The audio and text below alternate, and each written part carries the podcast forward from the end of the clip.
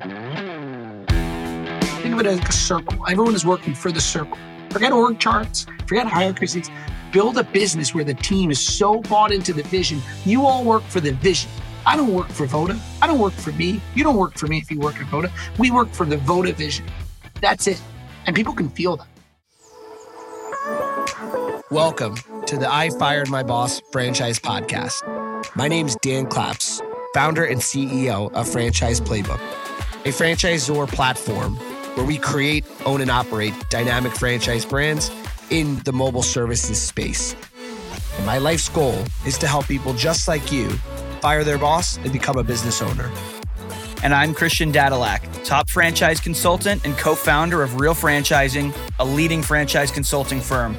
And together, we're on a mission to help people fire their boss, hire themselves, and live the American dream through franchise ownership. Welcome to another episode of the I Fired My Boss podcast. Excited to do a solo episode here today. Dan Claps, your co host and CEO of Voda Cleaning and Restoration. Thanks for tuning in. Uh, today, we're going to be talking about building a team centered around core values. And we're going to be talking about how to be extremely intentional around your core values. You know, when I got my start in business, I thought this idea of core values was a little bit of like mumbo jumbo corporate nonsense that really didn't matter. And what I've learned over the years is that the more that I align my team, my franchise partners, and my business decisions and my personal decisions around core values, the more I see success. And the more I see a continuity between like this, this team of people that are all rowing in the same direction because we all share the same values. You know, I want you to think about what makes a great relationship. Typically, a great relationship is based on sharing similar values. And so what I found is that core values in an organization is so important.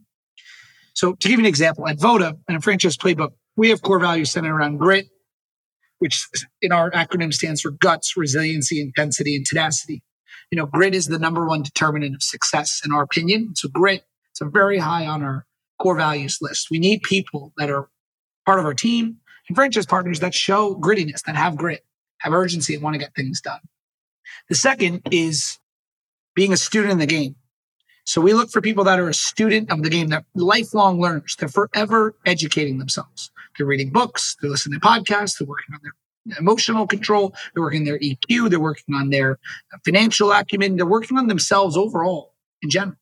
I say always all the time, business is the ultimate development, self-development program. Never ends. It's 24 7. It's a sport that you're playing all the time. And we look for people that are constantly improving, wanting to improve themselves. They're a lifelong learner or what we call a student of the game. We also look for people that are transparent to a T. Being transparent to a T means all the time you're transparent. There's no surprises. Transparency is about being candid with people, which leads us to a core value centered around caringly candid in the huddle. What that means is being caringly candid. What does that mean? To be caringly candid means you can be candid with someone because you care. I can be candid with you because I care about you. I can tell you when you're doing a great job, but I can also tell you when you're maybe not living up to the best version of yourself. And the same goes for me if someone says it to me. To be caringly candid is a great way. We preface when we're about to tell someone something not so great. Hey, do you mind if I'm being caringly candid with you? And, you know, Drew Brees says it best. The best teams he ever played for the teams that loved each other the most. So you can't just be candid. You got to care about each other, get to know each other on an emotional, personal level. And then you're going to be candid and you're going to have tough conversations. You know, I know when I look at someone joining Voda as a franchise partner, if they're not able to have tough conversations, it's never going to work. It's so important that people have the ability to have caring but candid conversations. We look for people that go the extra mile. Going the extra mile means you know, when no one's looking too, you're going to go the up above and beyond.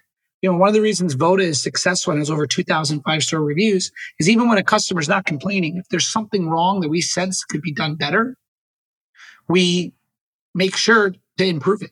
We go the extra mile even when no one's looking. You know, you need to figure out in your business and your team what your core values are. Typically, there must also be adaptable. Being adaptable is very important you know, figuring out your core values is important. And then hiring around them. is super important. And what you want to do is you want to interview people and look for examples of the core values and make sure that they match them. When you're hiring people, I highly advise you to follow the beer and barbecue test. So I always say, if we're going to hire someone on our team or bring them on as a franchise owner, could we have a beer at a barbecue with them? Would you want to hang out with that person? Do you want to be friends and have you know conversations and and work together? And if you can't have a beer at a barbecue with the person, chances are you're not going to make great teammates, not going to make great friends. You're not going to have the ability to connect on a level where you need to. Leadership comes from having the ability to connect with people. And so if you find that you're not connecting with someone you're looking to hire, perhaps it's not a fit.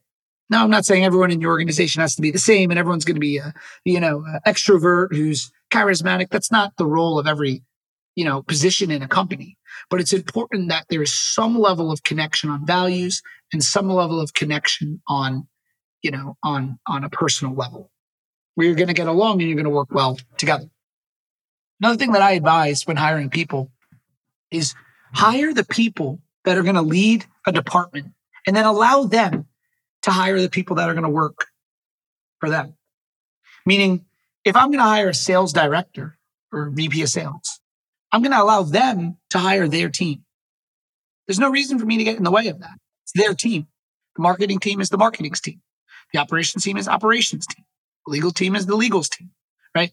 You as a CEO, your job is to get out of the way, put the right people in the room and get out of the way.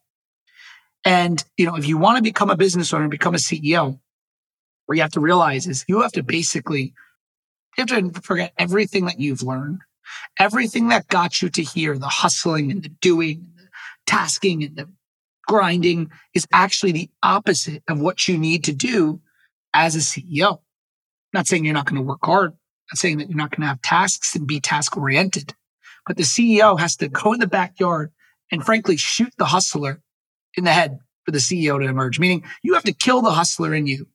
There's a great book out there called What Got You Here Won't Get You There. It's a book I had to read because I realized that my success came from doing and gritty and making it happen.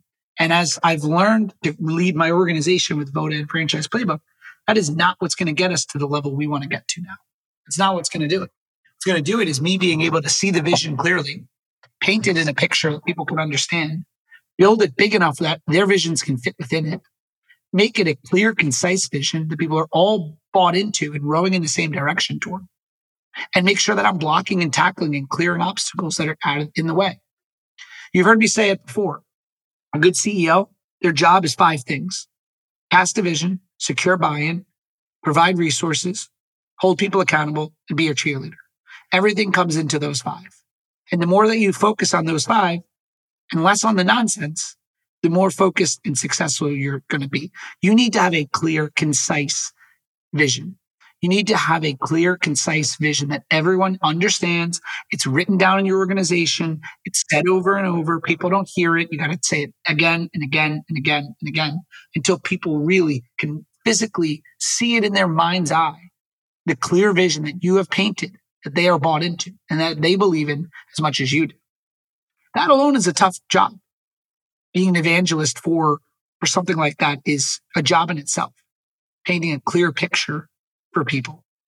Right. And so it's super important that you understand that one part of your job as the CEO is to just continue to paint the vision again and again and again and again and again. And so it's important that you communicate that vision. You want to communicate it in writing. You want to communicate it in voice memo. You want to communicate it in video. You want to have it plastered on your company's walls. You need to have it, you know, just essentially all over the organization again and again and again and again and again. You know, for example, Franchise Playbook, our mission is to empower entrepreneurs to think bigger. Everyone in the team knows that. They know our goals revenue wise. They know our goals profitability wise. They know our goals for how many franchises we want awarded by 2024 and by 2025. They know the bite sized chunk out steps that we have to do for the 10 year goal, the five year goal, the three year picture, the one year goal, the one month goal, the one week goal, the daily goal. We all have a number. We're all accountable. Everyone in the organization is. And these are the ways that you're going to get everyone rowing in bite sized pieces, rowing in the direction to that long term goal. So I can't stress enough when you build a team where everyone gets it, wants it, has the capacity to do it, they're all a good teammate, they fit in the bus, they're in the right seats on the bus, they share the same core values, they share the same vision, they share the same desire. You know, give, give another example. But majority of people on the team, they've owned a business. They have a business owner's mindset. That's important to us. You know, we look for people that have a business owner's mindset that are going to treat Voda like their own company. And when we hire people, we look for that type of thought process.